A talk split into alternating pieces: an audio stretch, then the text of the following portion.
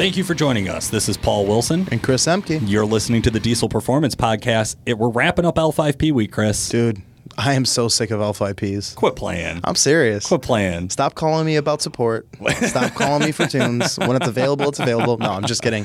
Uh, it's super exciting. You know, it's been a long time coming. It feels literally like a, an, an eternity. Yeah. You know? Um, I'm thankful it came when it came, to say the least. So. So L5Ps, we've been waiting almost two years for them uh, to be able to be tuned. You now can get your ECMs unlocked from the guys over at HP Tuners. You can buy tunes at this point. Um, sparsely depending on who's selling them and, and where they're available as of today. Uh, but, but it is it is here. So if you've been thinking about it or considering it, it's finally an, a real option. Uh, we don't have to see you get badgered on the L5P Facebook group for asking what about tuning. Um, there's seen some some hate go on or, over that over the last or when the L5P tunes were actually like being presented and videos were getting leaked. Guys are like, "Oh, that's just an LML with an L5P hood." It's like yeah. you fucking idiot. Like, I want I want to meet if you were one of our listeners and you made that comment, please send me a message. please send Paul the message. I don't want to talk to you. I mean, I get it. Speculation's always a big thing, and people probably make jokes. You know, it's hard to sense sarcasm and humor on on, sure, on sure. text, but. Yeah. I mean, there were a lot of people, and you guys all jumped. Not, uh, I shouldn't say you guys. I don't want to, you know, group people, but people jump bandwagons yeah. for sure. You know, Be know, sensitive and, yeah. to people's snowflakishness. Yeah, um, man, like my, like me. I wear my heart on my shoulder. Uh, no, okay. So, so this week we've been doing all the L5P episodes. We've talked about just about everything to do with L5Ps, Dude. but really, where we're the Diesel Performance podcast was able to kick off with L5Ps was Gale Banks. Yeah. Uh, so he came on the podcast. He did some some over the phone interviews with us. I want to say two or three there. And then we did. We actually went out to the facility and met him. We made some videos while we were out there. The stuff's really great. Make sure you check out Diesel Performance Podcast YouTube channel if you have not. Mm. I don't know if you guys know that we do have a YouTube channel. We'd love to see you go on there and subscribe and like all of our videos. Please. Uh, you you can get a chance to see some more stuff. So Gale Banks talking about uh, swirl and, and heads and breaking down the turbo and breaking down the rods and things like that. We have all the, that video available, uh, so make sure to check it out. But we thought we'd throw this one up to the big guy. Uh, this is the Godfather of Diesel. Gale Banks episode. This is the first one we did with him. This is Man, it's like OG footage. This, this is, like where OG we started episode. our education into the L5P. Yeah. So cool. Enjoy the show, and we'll kick off next week with a brand new episode. No more rebroadcasting, and uh, we'll actually have some great insight for you guys on a couple of really secret topics. Yeah. So we'll Very cool, guys. We'll talk to you then. Thank you for joining us again. This is Paul Wilson. And I'm Danny Voss. And you're listening to the Diesel Performance Podcast. Special episode today. We're also co hosting with Nick Prignitz. Excellent. Thank you for joining us, Nick. Always glad to have you down here. We have a very special guest. I'm so excited to introduce Mr. Gale Banks. How's it going today, Gale? It's going real good today. Great Friday. I, I hear you there. It's Friday, so it can't be all bad, right? yeah. Gale, obviously, um, the, commonly referred to on the internet, the godfather of diesel. You've been around diesel performance, I think, as long as diesel performance has been around. There's a ton of stuff that we want to talk to you about. We've even discussed breaking up into two episodes because we feel you have so much information to give our listeners. Well, I have 58 years worth, so Okay, so a day or two. Yeah, I think the, Yeah. the goal here was we did 100 episodes of a podcast, right? So that qualifies us to have Gale Banks on the show, and now this is our this is our capstone. So let's let's do it. Absolutely. Gale, we get every guest started by asking, how'd you get your start in diesel performance? well, uh, you know, it's preceded by turbocharger uh, performance, and that was preceded by supercharger performance. So, um, about 1958, I sold my first uh, engine, and uh, 1960, I, I built a blown Buick for a boat, and then I saw the turbochargers that, that were down at the surplus store on some of the P-38 engines from World War II, and started thinking about turbocharging. And lo and behold, the guys uh, TRW came up with a turbo for the Corvair around mid 60s, and Olds did an F85 Jetfire, I think they called it, called it with a turbo and water meth injection. And uh, I thought, you know what? This is tomorrow. I want to get into turbochargers. So we did our first turbocharged engine in 1966. Wow. We've been we've been an engine customer and an engine manufacturer, an engine customer of General Motors, Ford, Oldsmobile, and others. Uh, by that I I mean we don't go down to the dealer and buy an engine. We go to the plant and buy a lot of engines. And we've been doing that since 1969. We started, started building twin turbo offshore boat engines and racing a lot of boat endurance worldwide. So as we moved, you know, towards 78, 79, we were 10 years in uh, as an engine customer at General Motors engine plants, Tonawanda, New York, and Flint, Michigan, and uh, Toluca, Mexico, uh, four cylinder, small block, and big block.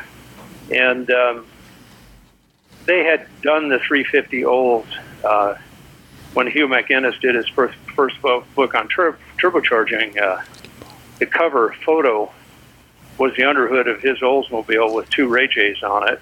And of course, he put the crankshaft in the street. They were prone to do that. uh, so, you know, it was kind of a huge black mark for GM. They wanted to make it right.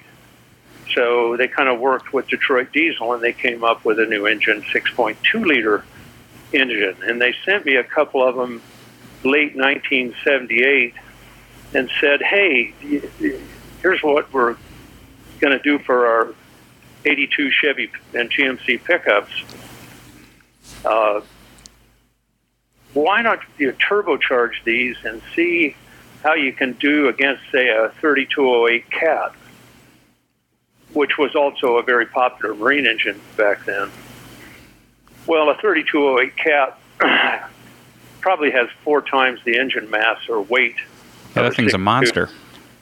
Yeah, and you know, the the six two they had qualified at 145 horsepower at that point, late '78.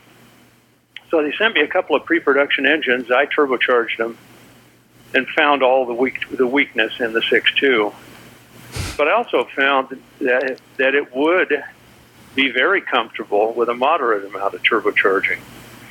So kind of worked with Stanadyne, Roosa Master on the pump configuration, and uh, we, we we had uh, run a Corvette at Bonneville in 1980.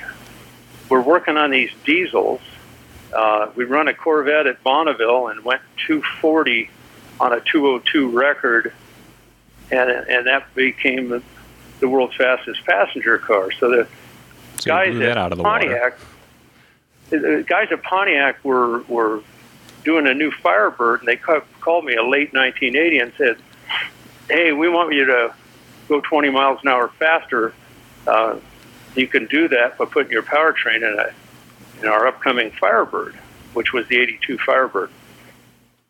And this was John Schinella, the stylist, and Bob Dorn, the chief engineer of Pontiac. They saw the article on our Corvette in Popular Hot Rodding. Uh, 240 Sporty was the title on the article.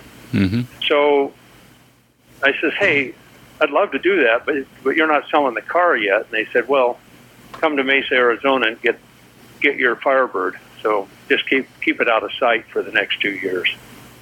So we developed a Bonneville car, you know, and the Firebird ultimately uh, we ran it repeatedly at Bonneville through the 80s, but the first time out, it ran 260. I'm talking about a thing where the head, headlights still come up and the power windows still work and the surround sound is still there. And Yeah, a fully functional we unit. just did a we did a twin turbo big block uh, that was right at about 1800 horsepower. Uh, way more than we could put through those Bonneville tires. Yeah, I can imagine.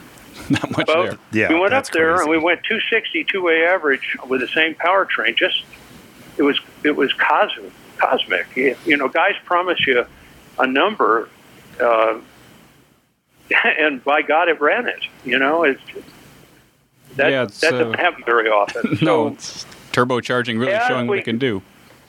and, and we're talking diesel here, so I'll just le- uh, uh, cap this with the car ultimately uh, ultimately ran the best mile of uh, 283 miles an hour. This is 1987. Uh, so that made it the world's fastest door slammer for a decade and a half or so. Wow. Until some guys, some friends of mine, built another Firebird. My engine builder built them an engine, and they went 302, I think. That's so, So- crazy. About 15 years later, uh, anyhow, at the time I got the Firebird, the guys, you know, Pontiac's in Pontiac, Michigan, and so is GMC. Pontiac was in Pontiac, Michigan. Sorry about that. and um, they're they're gone. So I got a I, I, I got a pre-production pair of GMC pickups to so, support the Bonneville deal. One was a half ton with, with a manual transmission, and the other was a one ton dually uh, with a three speed automatic. Uh, I think that was the 145 horsepower. Ooh.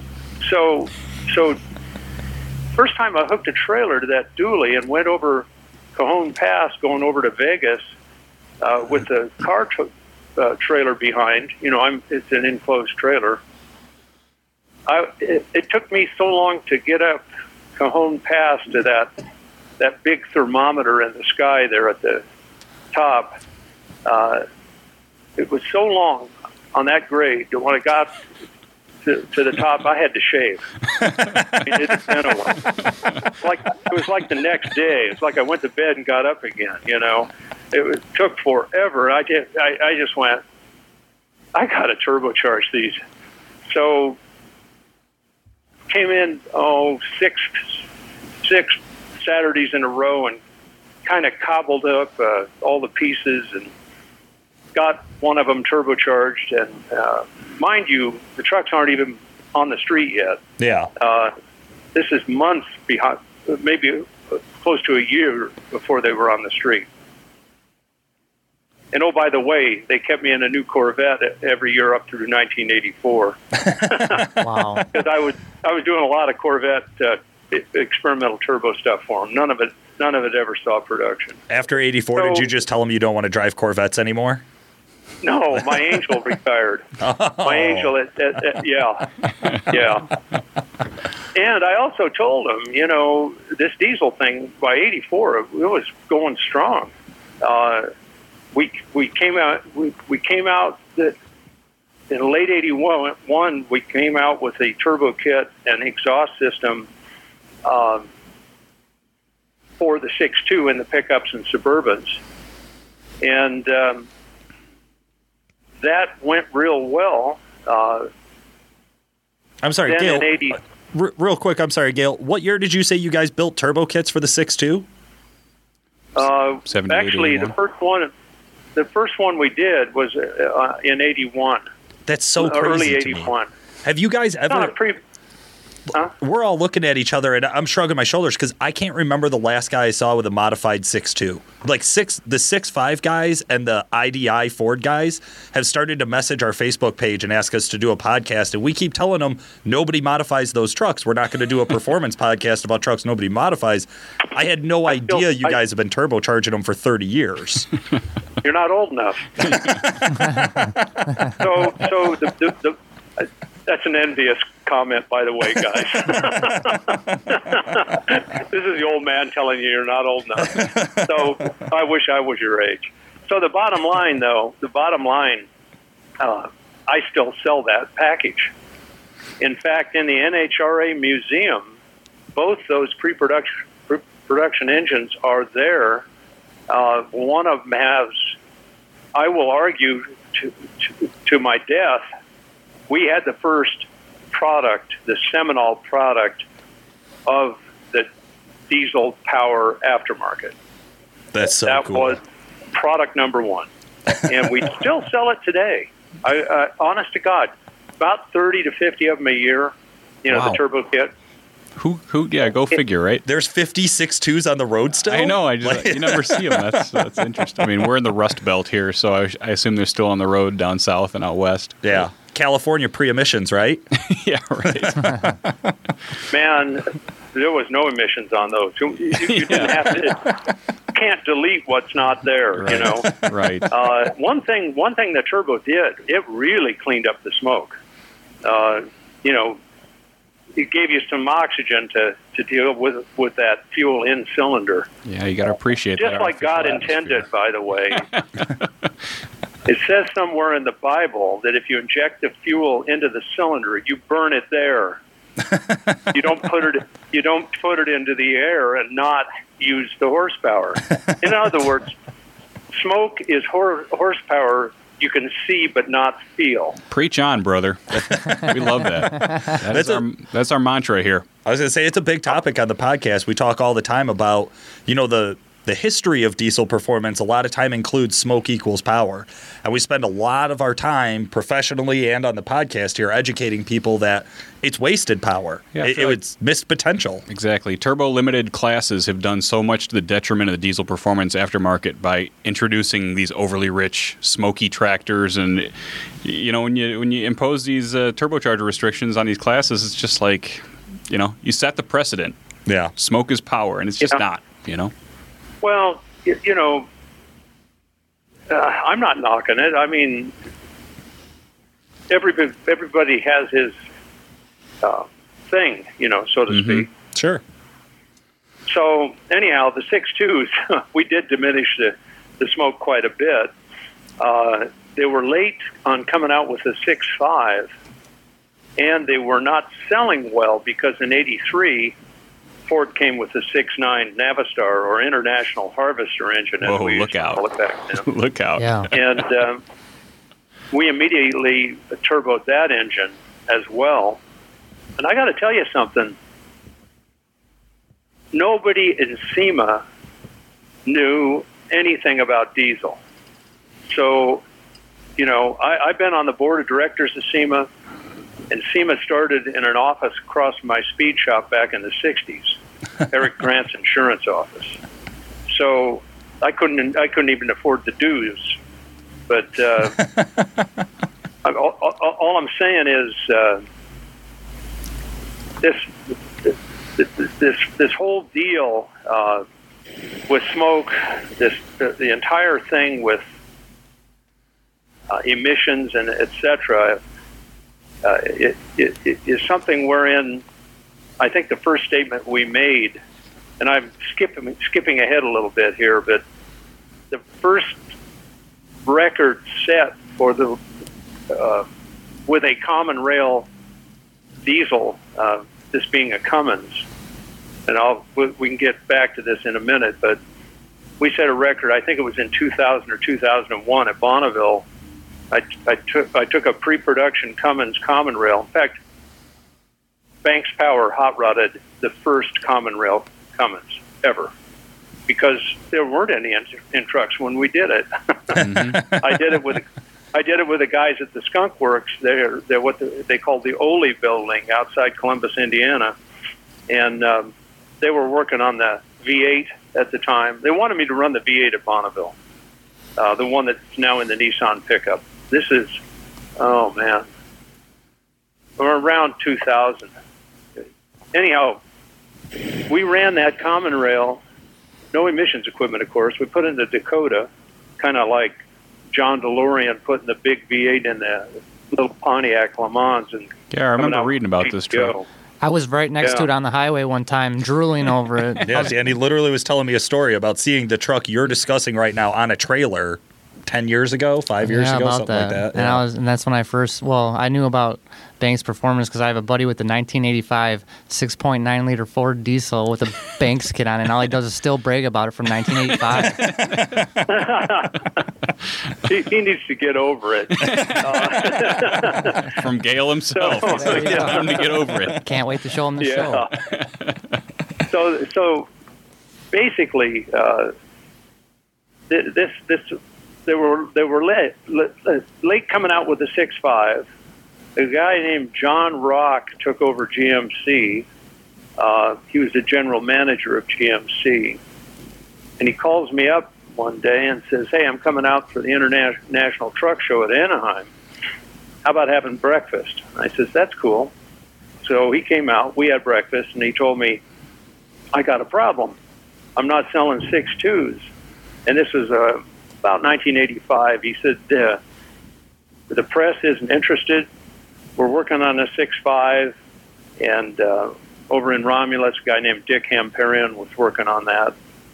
And uh, but we're late, and uh, they're eat, the, the the engine plant in Moraine, Ohio, which is the pre, the predecessor of the Duramax plant. The engine plant in Moraine, Ohio, is down to 18 percent of its capacity. Oh my God. You don't you don't do that. I mean, that that means you're bleeding money, hundreds of thousands a day. You Yeah. know, and and he says, I I got, I, we want to be in the diesel business, but at this rate, you know, we're going to have to bail, uh, shut down the plant, buy an engine from somebody else, do something. Uh, he says we need some news. He says you've been turbocharging our trucks. We we don't see any engine failures. Uh, we don't feel you in our warranty costs. So how about we work together and we, we offer a, a, a dealer specified option, which is the Banks Turbo uh, on the uh, On new the truck. six five, yeah. That's how the No, six on the five six turbo. twos. Oh, okay. No, on okay. the six twos. Okay. So you could get a So- 6.2 turboed from the factory? Yeah, we did it. We went up to uh, Romulus, Michigan. No, not Romulus. In this case, it was uh, The Moraine. north of north of Warren. Uh, we uh, uh, partnered up with with some guys that uh, the Rinke family. They're in Detroit. They they're in the dealership business, and uh, some of them were engineers at GM. And we found five acres uh, north of Warren, Michigan, uh, and we set up a, comp- a compound. Uh, they shipped the trucks to us from uh, Flint Assembly, and uh, we did a full receiving inspection on them, turbocharged them, put in the instrumentation, you know, boost and EGT and all that, Yeah.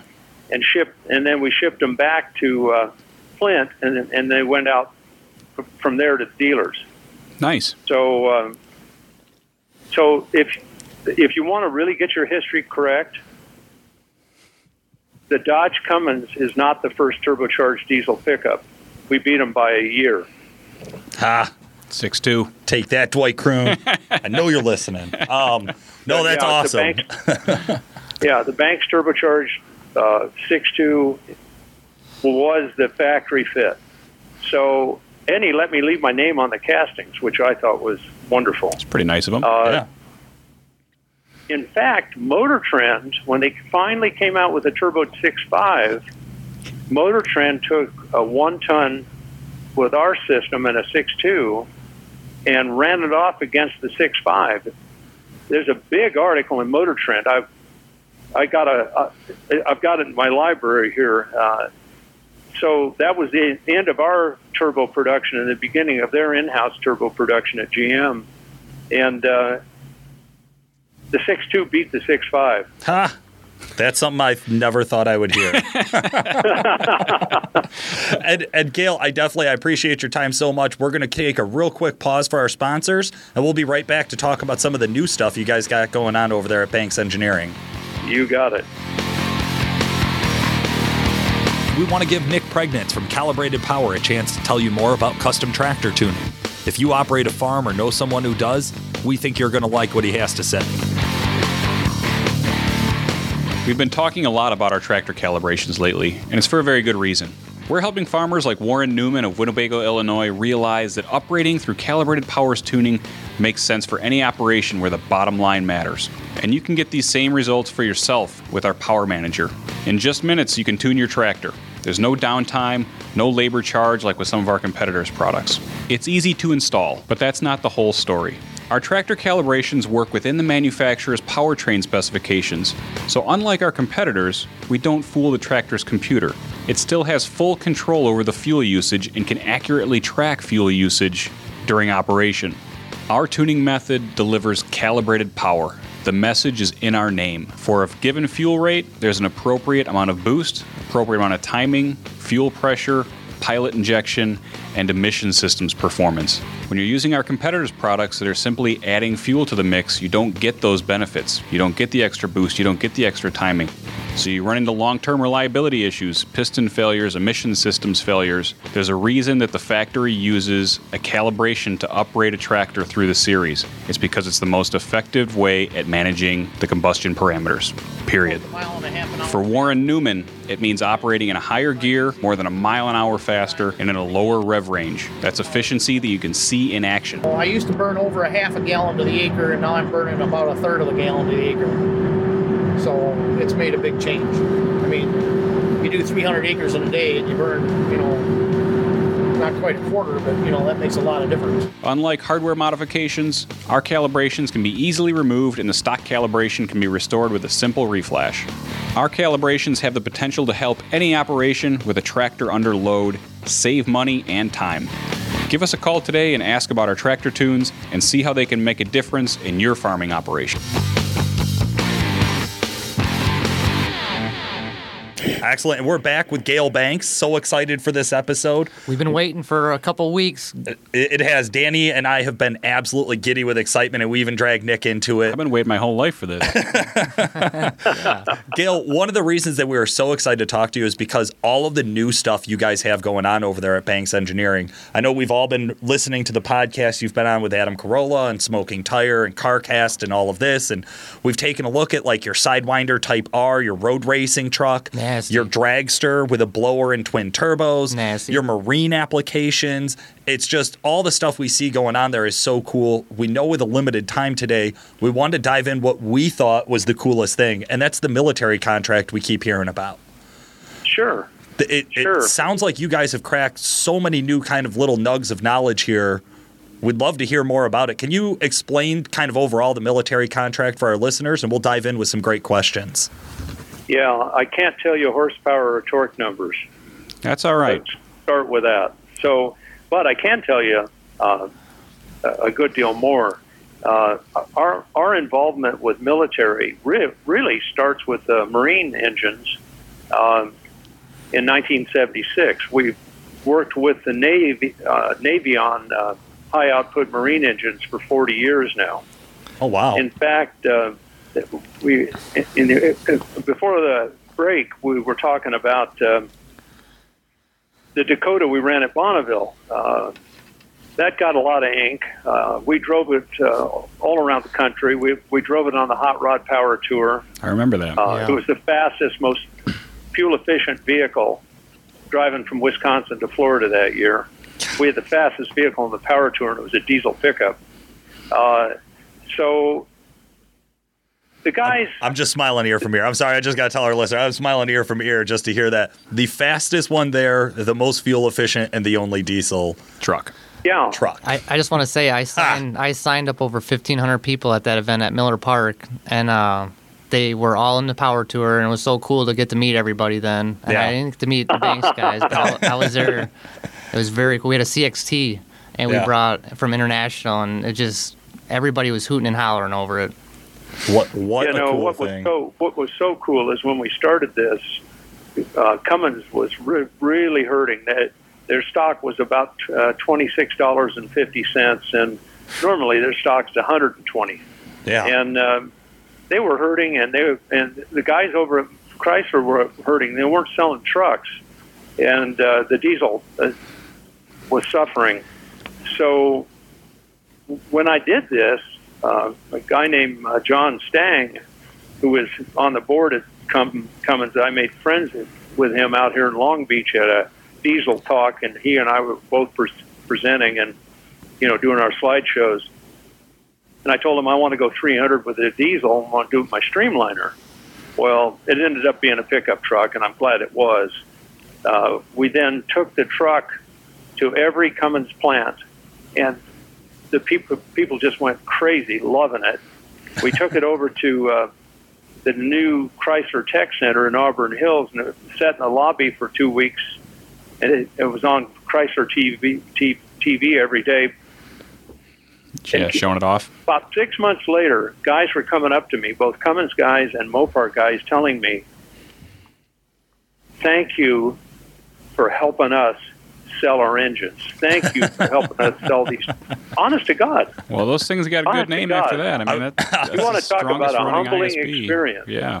that Yeah. was a humbling experience, man. That thing's rock So- solid. I mean, it's a foundation. Yeah, I was going to say, I mean, like when we talk about diesel performance, you really don't have that conversation without talking about Cummins. I mean, And the common rail Cummins is just a it's a benchmark. I mean, Yeah. it's drivability and yeah, power and, and output. I should I should mention Bosch. I've been doing been doing stuff with Bosch.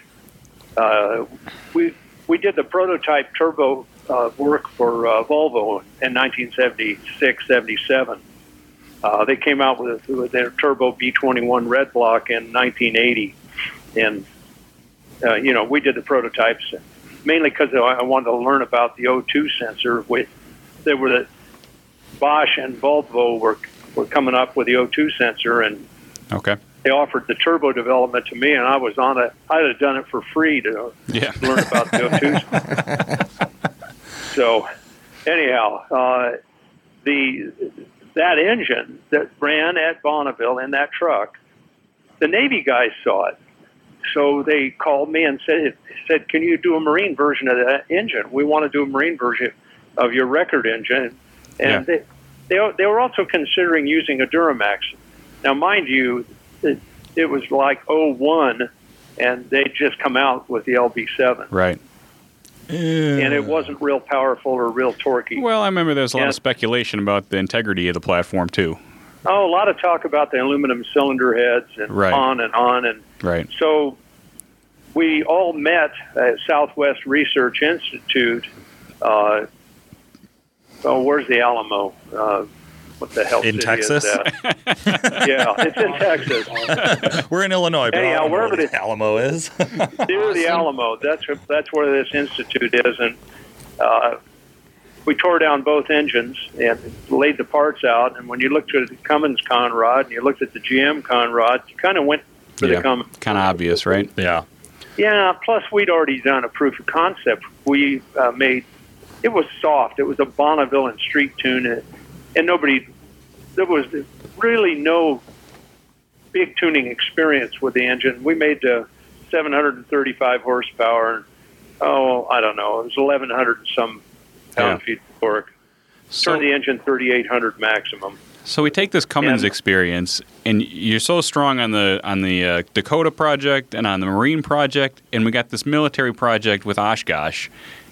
And, that's where we're going. why right not now. the natural? Like, why not use the Cummins? Right? Like, So, real quick, yeah, could, could I jump? What, what motor is in the Oshkosh? Can you catch us up on that? Yeah, the Oshkosh is uh, a JLTV, which means Joint Light Tactical Vehicle. I call it the Jolt okay. uh, for a couple of reasons. It is, a, it's like a Baja trophy truck, only it's military. I mean, in its performance and in its suspension, uh, its ability to go through rough country at unbelievable speeds, it, its crew protection, everything is so much better than any of the competitors we had. It's insanely good. Uh, we've done a lot of work. Why the Duramax? Well, we continued to work with the Duramax, uh, even though we designed the uh, the Navy engine around the Cummins. We continued to work with the Duramax because their Duramax had so much better total airflow into the cylinders Mhm. than the Cummins did. Mhm. Uh, each cylinder, I'm talking about uh, stock versus stock. If you add two cylinders, you add four more intake valves. right. And, uh, you know, I mean, comparing both engines, four valve engines. Yeah, you got a better breathing Uh, engine for sure in the V8. Well, and each cylinder, with uh, Duramax cylinder, breathes better. So I'm, I'm, I'm kind of, I want to get air density, you know, uh, engines are CFM machines. Yep. Uh, you change the density with turbochargers and intercoolers and things like that. And uh, you want each cubic foot to have the highest uh, air density uh, In other words, pounds of air per thousand cub- cubic feet is how we look at it. Yeah, yeah, exactly. And, Good air. and air fuel ratio, air fuel ratio is pounds to pounds, pounds of fuel to pounds of air. right. So I want to get the pounds of air in the engine, and um, the heads are so much better at at that time and even today. Uh, what we did on the on the Cummins, Cummins built a engine. I, I, I went back to the skunk work and talked to everybody at lunch on a Friday, and uh, there was 102 people there, and 40 some of them volunteered uh, on their own time to help out uh, with our effort for Bonneville. Yeah. So they put together a pre-production engine, and they put a, a little bit bigger turbo on than they had intended. Now there was a it was a 40 instead of a 35, and um, they made 402 horsepower with it, and they put it in a truck and sent it out here. I put it on my engine dyno, one of my engine dynos, and made 405 horsepower. So we knew we were talking the same language, dyno to dyno. Yeah. And oh, by the way, if you know how to operate a dyno and how to correct it correct and without cheating, they are comparable guys. So we we um, Love to have you on another podcast to talk about that, Gale. oh, I, I, There's I've a lot read- to talk I've read- about. That's a, that's a great subject. it is Uh, a huge subject in the aftermarket. Well, It- well, then we'll do one. yeah, We'll right. one. I like I've it. written a number of articles uh, through the years on on dynamometers. Anyhow, back to the back to the issue here.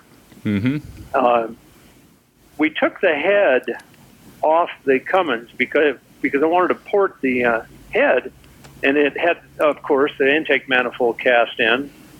So we machined the manifold off, and I designed a cast aluminum intake manifold with a four-inch inlet, and um, put the logo Big Hoss on it. Yeah, I had one of those on the Kath- truck. You know, I- well, that's where it came from. Yeah, it, yeah. it came from the uh, the Dakota Sidewinder, and uh, we did the head, we did the intake manifold, we extrude honed a stock exhaust manifold, we left the HX40 turbo on it, put it on the pump, and it made 537 horsepower with no other changes. No change in valve size, nothing. We just did the intake manifold, the ports, the exhaust manifold, and ran the same turbo. That's how much better the damn thing processed the uh, air in the intake manifold. So, you know, you can put the density in the intake manifold, but getting it through that, That and little into the cylinder port, is yeah. another matter. yeah. yeah. So the guys at Cummins said, you know, I'm not going to name any names, but the, if they're listening to this podcast, they they'll remember this very well. They they they thought we were bullshitting. So is it okay to say that on your podcast? Absolutely. Yeah, I was, I was going to say we don't have many Oh, problems okay. with fucking swearing. Yeah, we've been cleaning it up for you, Gale. Please. you know, I was kind of I was kind of pinning I was pinning their bullshit meter. So I said, listen, uh, let me do one for you. So we did one for them. We sent it sent it back. They put it on the dyno uh, with another engine that w- was right around around the same 404 horsepower, uh, right about there. And lo, lo and behold, 530 something. So of course, you got to calibrate the fuel to go along with the newfound air. Uh, You don't just bolt on the head and make more airflow and make more power. Yeah, Right. course. You know, got to balance uh, that you out. know, but but at the same EGT. uh, Yeah, there's that's two saying a ways lot. I, I, there's- yeah, there's two ways I compare. It's either at the same EGT, which is old school, or it's at the same, uh, Air fuel ratio. yeah, using a using a wideband O2 sensor. Right. Right. So yeah, we just started getting into That's that. the more modern way to make the comparison. That's the unifying comparison. yeah. I see guys put up st- stuff they've dynoed and they never even discuss what makes these tests equal. Yeah, but right. this great equalizer uh, uh, A B comparison is same air fuel ratio. Same air So- fuel ratio. I love how you brought up EGT, right? Because Nobody talk. Nobody speaks to the reliability of their engine they're building on their dyno test or the parts combination they're putting together. They're just simply we can make 700, 750 horsepower, but you know it's Proved. 1650 exhaust I'm pretty sure they proved temperatures, right? reliability. They just said it could do 700. It did it. I don't It know what it, more yeah. reliable you It's want. over, you, right? What you wanted to do it twice? what are you greedy? no, I'm, I'm right there with you, Gale. Yeah, it's it's crazy, and that's I'm, something. I- I'm gonna, I'm gonna, I'm gonna give you something that really, really, really makes your point. Uh, when you get on one of those inertial dynos, you know, which are, which is a big roller uh, that you just speed up, and, and then you kind of derive mystically a horsepower number from that. DynoJet. Uh, you know. Did you say Dino Joe? I, DynoJet. Dyno oh, I'm sorry. Oh, I yeah, oops. different. Uh, So we're on the same so, page. so, so the, the the point being, the sweep takes about three or four, maybe five seconds. Uh, a truck pull, that's a little uh, uh, more. Uh, you got some more wave huevos going on there. You're you're testing your manhood now. You're going to go for 15 or 20 seconds. You know. Well, let me tell you about my world Please. that engine we did for the Navy, that Cummins design, uh, it had to go 800 hours at full torque or full horsepower, wide open throttle, 85% of the time. what? Wow. 800 hours. Where? So don't what- come to me with your Yeah, four you- second or your 15 second run and talk to me about power. You know. Now, hey, I'm a, I, I, I'm really uh, an endurance racer, but I love Bonneville. That that that semi endurance. You go five or six miles at wide open throttle. yeah. Um, It and just- then it used to be you turn ar- turn around, and come back the other way in an hour. Uh, so, but It adds the third dimension, to- you know? It's the third dimension of racing. It's like, My, Can my you do it deal again? has always been my deal has always been boat racing, and we, we raced in the Colorado River back then, a nine-hour endurance race. Ugh.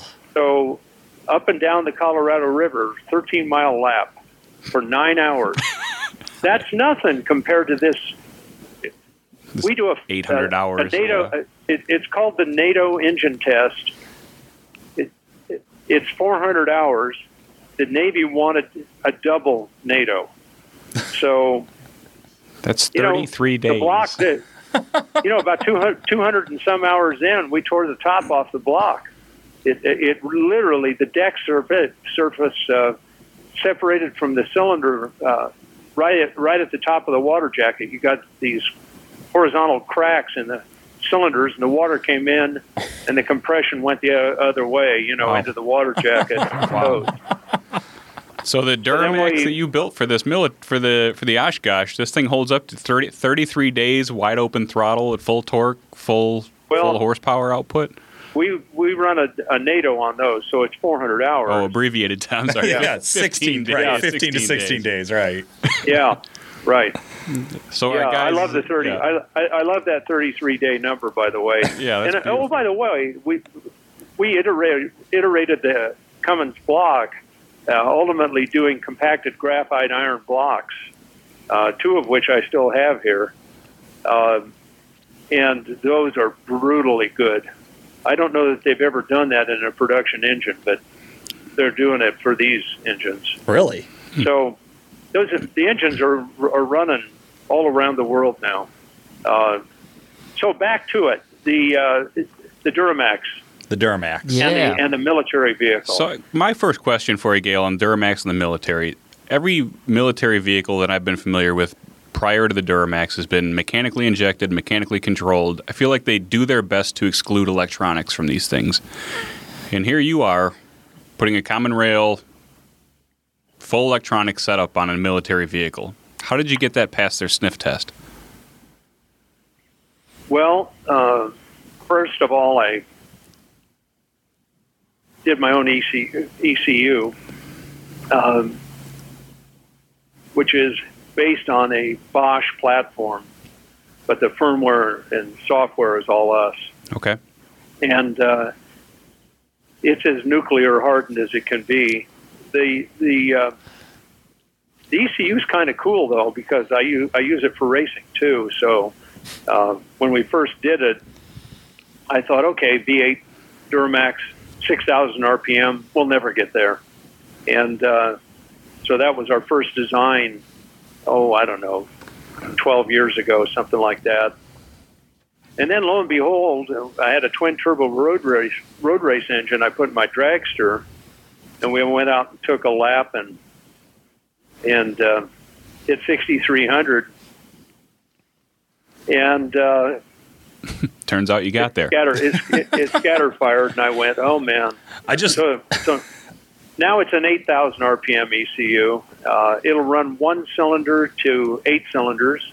We've run Cummins on it.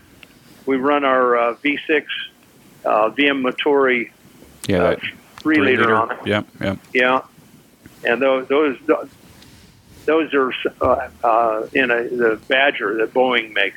It's our engine in that. Okay. Oh. It's a little military vehicle that goes in a V-22 Osprey, all-wheel drive, all-wheel steer, diesel. they're And- slick little and, uh, vehicles. I was looking at them the other day, actually. So we know the control system's up to par, right? Like the ECU. Yeah. So the rest of it, the rest of it is, you're right. Uh, the legacy, and there's 160 some thousand uh, of them still in service, is the Humvee. Mhm. Right. And, and we know uh, from experience they've they've always run six fives, upgraded six fives, not the same stuff we saw in pickup trucks back in the day, but Well, not just six fives, even the bigger stuff, the five tons, the two and a half tons. I mean, you just you never see an electronic engine. yeah.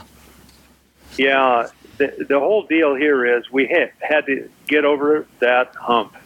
Uh, one of the things that to point to was the fact that it, a, a, more hostile environment is, is the Navy usage uh, because of moisture and salt and all Sure. that crap. Sure, yeah, just brutal. Uh, and the boats take G loads. These are these these are big uh, boats that go very fast uh, through rough water that'll break your legs or ankles. You know, these Yeah. are boats you operate standing up because it, it, yeah, there's there's no seat that will take the G G number without yeah, busting making your you an inch out. shorter Yeah. every hit. So, so they have never got my ass in one of them. with, I mean, with them running. I, I had one here for four years. We used for for develop out here on the west coast, but Softer you, waters. you get some of these these these Navy uh, guys, and they're pretty macho. They'll beat the hell out of you and laugh in your face. Yeah. So I'll I tell you I didn't. I don't want. I don't want to ever have that experience. Well, that's what I was going to say. I actually got to meet two of your guys out at XDP's event this year, and uh huh. I won't say a late night after the event, but a night after the event, uh, they were telling us some stories about some of the some of the military trucks you guys have been working on, and uh, I believe it was Chris was telling me about how he got in to ride and let a Marine drive one time. And uh, I'll, I'll let him tell the story if you ever get to meet him. But he promised it would never happen again with the whitest Yeah. face I have ever seen, Yeah. like he just saw a ghost. You know, even the side by sides that they use, we've got uh, one of them here. We're working on to make it more reliable and a little more powerful. Uh, along with we, we also have a Frag Five uh, brand new Humvee. Frag Five being, being the best armor level, uh, ah, yes. and it's got the gun turret on it too, but no gun, unfortunately. Aw. What fun is that? So Yeah. it's not a military vehicle. no, no, no. It- It's a peacekeeper side- vehicle. Yeah. It's got side windows made out of three-inch synthetic sapphire. You know, It- Daily driver. but it's yeah, daily driver. That'll make the neighbors think So- twice. So the whole thing with those things is, is the marine engine engine kind of proved the reliability of electronics in a hostile environment. Gotcha. and uh, these guys, uh, a lot of military, they work together. Let me let me put it that way. Uh, especially special forces, uh, they have a common ground called JSOC, which is Joint Special Operations Command, and that's everybody, including Air Force Special Forces, and they plan and you know. I'm working with uh, JSOC as well as the individual services. Gotcha. So we got the electronics.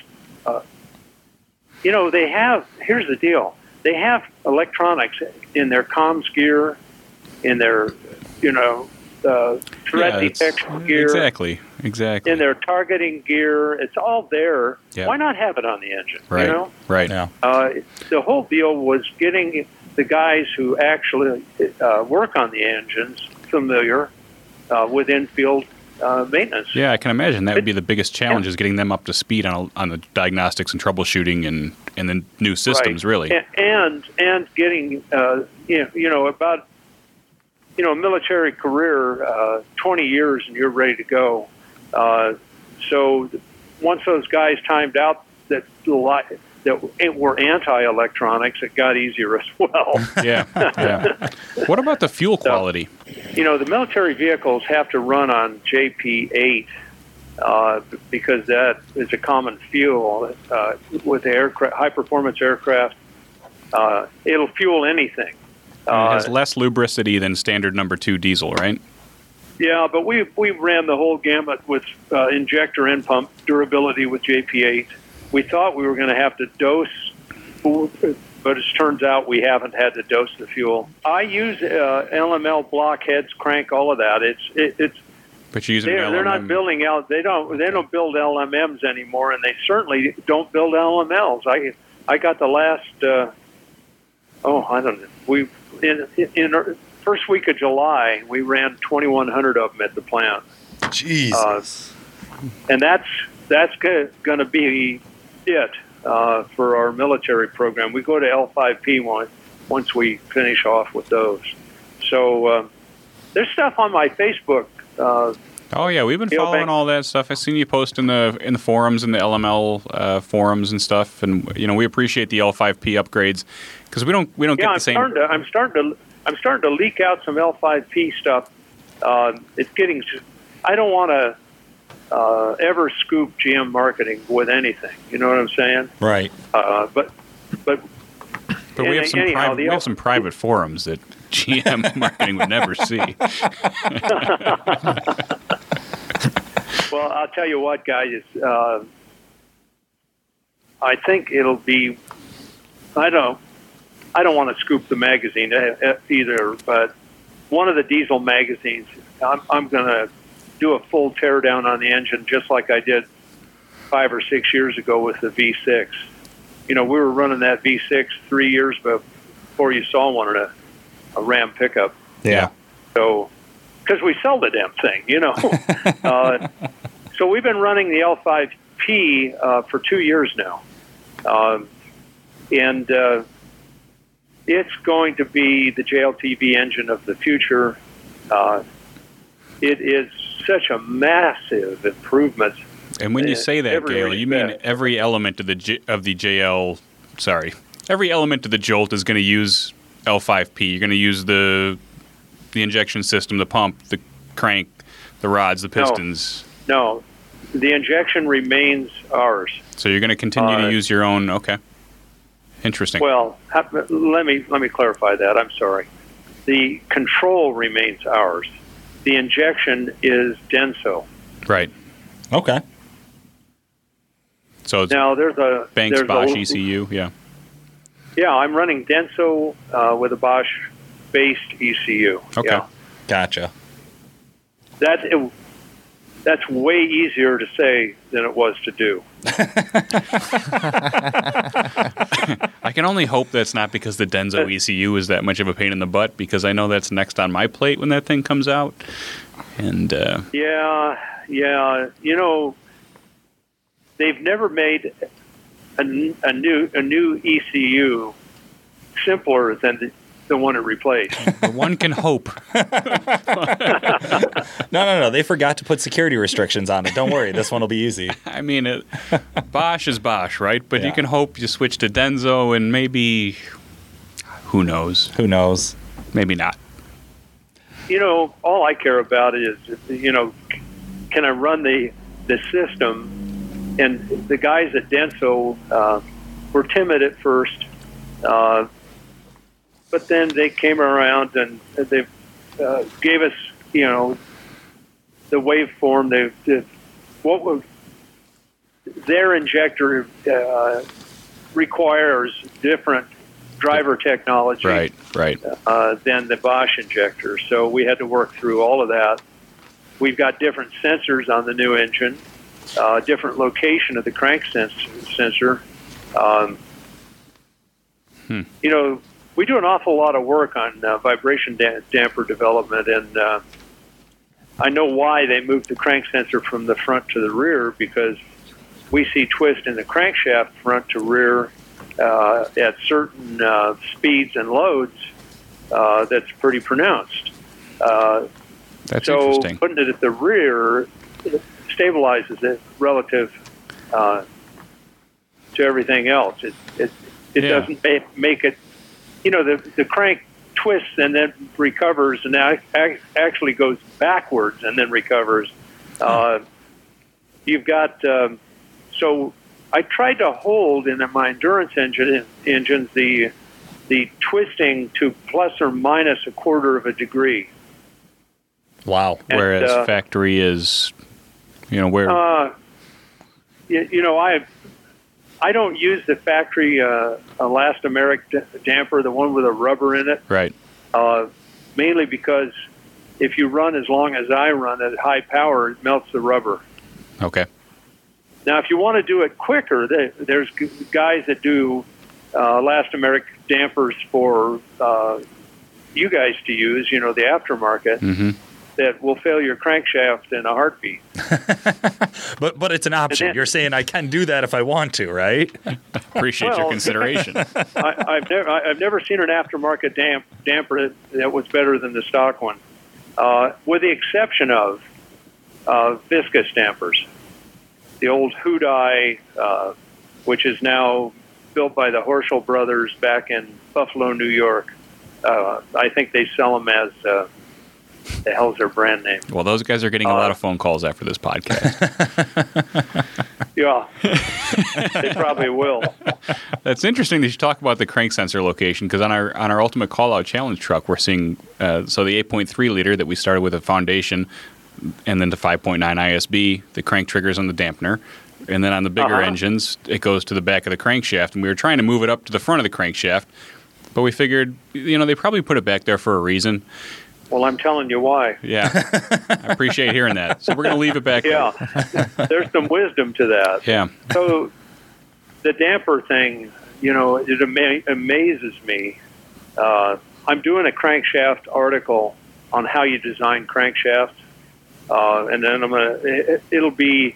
I, uh, KJ was probably going to put it up on their uh, website at Diesel Power Yeah. In, in, in the next few weeks. I'm following with one on. These are not commercials. These are just how shit works. we appreciate I'm that following with, yeah. In other words, I'm not selling. I'm just telling. yeah Uh, which is, I don't like to get on with guys like you and do a Danny's gonna steal that from you Yeah, I'm gonna steal that. There's like three one-liners today that I've seen Danny's whole body just cringe like I- I'm not selling. I'm just telling over here. Over here. you know, you know what, man? Every guy I've ever met ma- named Danny, j- just like you are. just an asshole. Thanks, Paul. I did, we all heard Gale say it. All right. yeah, right. no, I meant. Uh, I'm not selling. I'm just telling. He jumped right on it. You know, yeah are you a selling machine, Danny? Is what is that what the deal is here? Uh, I get after it a little If bit. there was a T-shirt that said "Selling Yeah, Machine," bet you Dan do, would be wearing it. we have a lot of fun over here. For so, sure. so you know, on the L5P, uh, there's a lot to be told there, uh, and and I've probably used up your 45 minutes here. No, actually, I think we used up your. I don't know if you know this, Gale, but I have an unlimited amount of time to talk with you. I think it's not the same reciprocated, and that's okay. Not all relationships are, but um, I know that we're doing a second episode, and I would love to get balls deep into the L5P during it. Well, Yes. I got to tell you, I mean, you can slam them. This is this is going to be uh, a good go. Uh, Well, we'd love to hear that because on the LML it's we are breaking crankshafts. we are Uh, oh, breaking all well, sorts hey. of shit. Well, uh, uh, I'll, t- I'll tell you just a little aside on the crankshaft thing before we wrap this. yeah. Uh, there's on the forums and, and magazine articles. I see these guys are breaking Duramax crankshafts. Mm-hmm. Now, I got to tell you something. I did a road race pa- uh, package, uh, carbon fiber pickup truck, uh, to road race for GMC back in the mid 80s, or, uh, pardon me, the mid 2000s, 2005, 6. And I kept killing transmissions and rear axles. And I mean, I, I ran every, everything you could buy. Uh, the truck, very fast. Uh,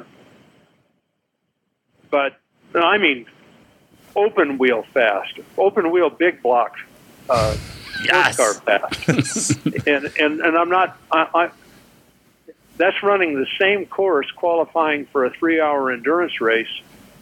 Uh, 163 vehicles were trying to qualify up at Buttonwillow. We took our road race D-Max up there, and um, we practiced for about three hours uh, with everybody else. They were pissed because our vehicle was so wide and the track was so narrow, but we're running a pickup truck for God's sake, and and uh, out of all those cars, only three of them were, were quicker than two minutes a lap. Uh, there was an open wheel uh, McLaren, big block McLaren injected big block that ran 157s. There was a 10 cylinder SRT 10 Viper road race car. I'm, I mean, a pure race car ran 158s, and our diesel ran 159s. Now, their pit strategy was multiple pits, and our pit strategy was once. So that we could, we could, you know, all I'm, all I'm, all I'm saying is we started fast. the race and we blew the rear end in the first turn, coming out of the first turn. Ugh. We had a three hour rear end. We've used up our three hours practicing. so, I mean, I brought it home and I said, I had waited for that rear end. It was a big uh, Bonneville Streamliner rear end. I think it had, you know, a quick change. Mm-hmm. Uh, and it had like a 10, 10 and a half, 11 inch ring gear. Some famous guys built it. Guys who build quick quick change know what they're doing. But diesels have big torque spikes. Uh, they might put out big torque, but they also put out big spikes, Yeah. and that's what that's what kills the trannies and, and, and the axles. So I pulled the engine out of the road race truck, put it in my S10 Pro Stock truck, went out and took a lap and set the record.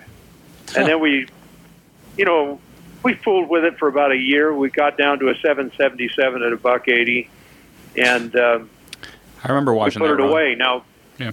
Cosmic, this is the Cosmic part. Our car number is 777. Ha. That's our NHRA number for our driver. so we ran a 777, put it in the NHRA museum. Record was pretty safe. Uh, year later, uh, uh, NHRDA was running their uh, final race in Topeka, Kansas, and he asked if we'd bring the truck out and run it. So we went. It rained on Saturday, and there was all kinds of cobwebs in it from the museum, and we finally got it all, all the spiders killed and all the cobwebs pulled out of the damn thing. And uh, on Sunday, we ran, won the event. We won the nationals with that pickup truck Huh. over a over a funny car, as I recall. And um, guess what our ET was? Seven seven seven. Oh shit! so it goes beyond cosmic now. Uh, we we put it back in the NHRA museum where it sits today. Uh, Until it has to run fella- another seven seven seven. yeah. You know what? You know what? It's been beat finally. I think we held the record for three or four years, and finally, uh, young Wade Moody uh, built a, a S10 of his own, and uh, ran oh I don't know 740s, something like that, and uh, I guess he crashed it real hard because he built a dragster. Yeah. And um, anyhow, much more to talk about, and, and getting into L5P would, would, would be a kick in the butt for me. Uh, so, on the crankshaft story, though, I feel like you're going to tell us that truck had a stock crankshaft in it, Gale. sure did. Same in my dragster. Uh, I'm now uh, I've stepped it up because I'm doing a big pin crank for we started about four years ago for the marine engines. Uh, I, I increased the, the crank throw diameter, uh, did a split cap rod, uh, spent about two years with Carrillo iterating that rod uh, to get one that would clamp down round. We created our own rod bearing size, worked with Clevite to, to tool a unique bearing diameter. I'll never do. I'll never ever do do this again in my life. It, it took, honest to God, to get it all all sweet and all happy took about three years. and then So the factory comes out with the L5P, right? yeah, yeah, w- but there's no cross pollination. There's Yeah. they, Yeah. they did their thing and we did our thing, and, and until I uh, actually opened up the beta engine, uh, I had no idea that, that I didn't. I, we got the beta, beta engine, oh, maybe 18, 20 months ago, maybe more than that. There were no rods in it. It was just a empty shell for me to use for form and fit. You know, you know Yeah. design my outside stuff. Yeah. Um, and then we got some CAD data, but there was no insides. So I didn't know they had a split cap rod. No, you know, they don't tell you stuff like that. And They don't send memos Gary out Arvin, and say what's coming. no, the, you know, Gary, Gary Arvin, I consider him to be a friend. He's a chief engineer on this engine. We signed a non-disclosure agreement anyway, but it, what I don't know, I can't uh, talk, talk about in my sleep. You know, uh, wait till you see this thing. Uh, it is it is a massive undertaking. Uh, Jim Miniker, by the way, was uh, the number two guy on this project, and Jim is a racer.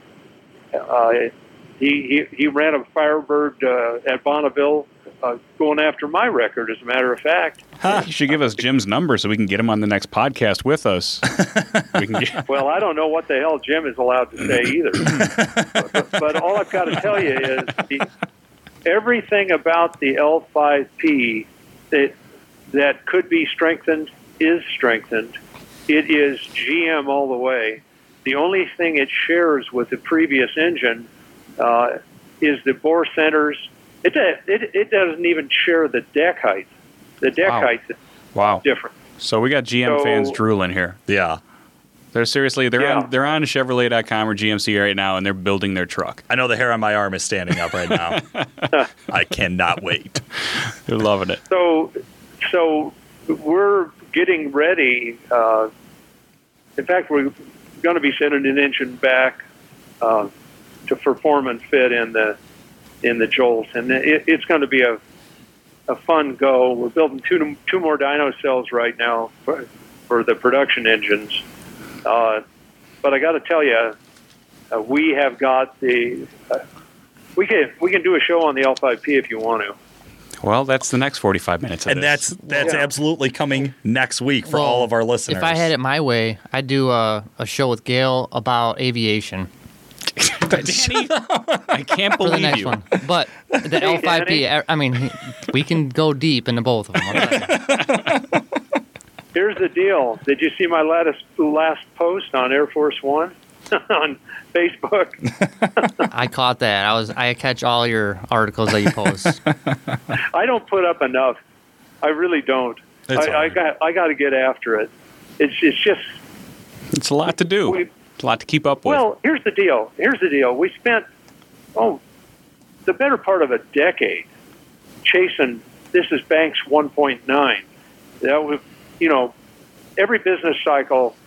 Uh, I, I I flash myself with new software and. Uh, you know, and and 1.9 uh, that was chasing and winning the biggest engine contract in the military business of this century. And, and I'm sure It's it- it impressive. will- I mean, it's Yeah, a, I'm it's telling you. really it's an inspiration, Gale. I got to tell you. I mean, it, as a as a small business owner, and uh, I'm sure I don't speak for just myself, but it's. I mean, we see your posts on the number of engines you have, on the projects you're working on, and it's it's impressive, man. It really yeah, is. I wish uh, I knew half of what you forgot. he got it. Danny got his one liner in. We can end the episode. there, there it is, right there. There it I, is. uh, here's the deal. I haven't forgot any of it. Oh. You're good. That's why you're the So, man. and I'm applying that all in Banks 2.0. Uh, wait till you see the uh, charge air cooler stuff we're doing, and yeah, I've got a new instrument that replaces a boost gauge. We can talk about that one day. yeah. It measures. It doesn't measure boost air pressure. It measures boost air density. Bad. Yes. I love it. I love it. I I mean, I So think we need to talk the- about that. We need to talk about O2 sensors and diesels. We need to talk about air density. We need to talk about mass airflow. People, you know what I mean? We need, people Right, need to understand what that means. Uh, but th- there's two density machines or more on most every diesel, uh, and that's turbochargers and intercoolers. mhm. How good are they? How good are the billet wheels? Nobody has an in- instrument that will measure Thank whether you. or not Thank you. You know a screechy ass uh, billet wheel made in China uh, is better than than one you took out. It turns out Gale Banks my best friend because we say the same shit. And I don't know if you guys knew that, but me and Gale Oh are no, best we friends. yeah, you dyno. yeah, exactly, exactly. No, that's But awesome. I'm getting at we're, we we'll have to do one on uh, on boost air density, ambient air density, add, bad, and manifold air den- den- density, mad. Yeah, That- people need to understand the difference of where they're putting their boost gauge and what the motor's actually seeing. Yeah. Well, yeah, but you go out and you you do all all this turbocharging, you buy all this equipment. Is how good is it? You're making a bigger boost number, but what about air temperature? Right. Uh, you're it, it, or you're losing boost through an intercooler. Well, but I spent so happen. much money on my turbochargers, Gale. It Look, can't be. it there's can't no be way I have a boost leak. I'm making 37 pounds of boost. I, I s- Oh, Here's we the see this stuff all day. we are going to release the bad gauge, the the boost air density instrument. You can know how much exactly you gained or lost by, by changing that wheel. Every guy on the street will be able to do it. And you know why there isn't another one? Because nobody ever done it, has done this. I, I sincerely God, hope. I- I, been- sincerely hope been- people care enough to buy it instead of listening to the so wicked damn wheel. easy.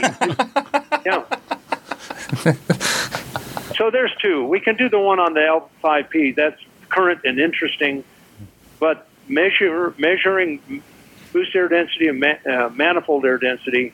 yeah, That's a big deal yeah. because everything we do on the outside of the engine that gets air into the intake man- man- manifold. That's expensive stuff. It's expensive and it needs to be validated. Well, I would think if if you had a gauge and it cost you a couple hundred bucks, why wouldn't you?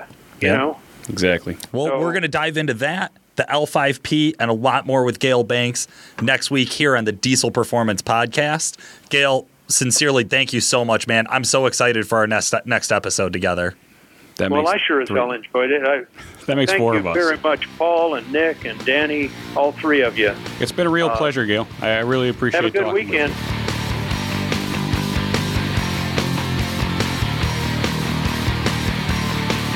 The Diesel Performance Podcast is brought to you by Calibrated Power Solutions, home of DuramaxTuner.com.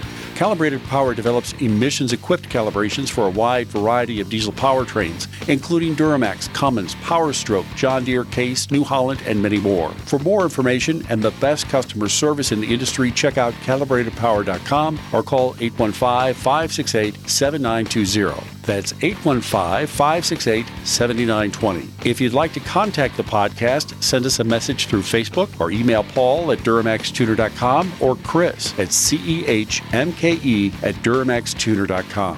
Hey, thanks for listening. Your feedback is appreciated. Please rate and review us on iTunes, subscribe on YouTube, like us on Facebook, and by all means, let us know if you have any ideas for a podcast. We'd love to hear from you.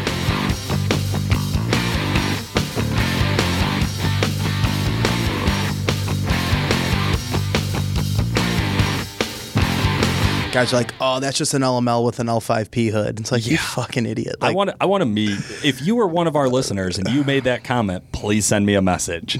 please send Paul the message. I don't want to talk to you.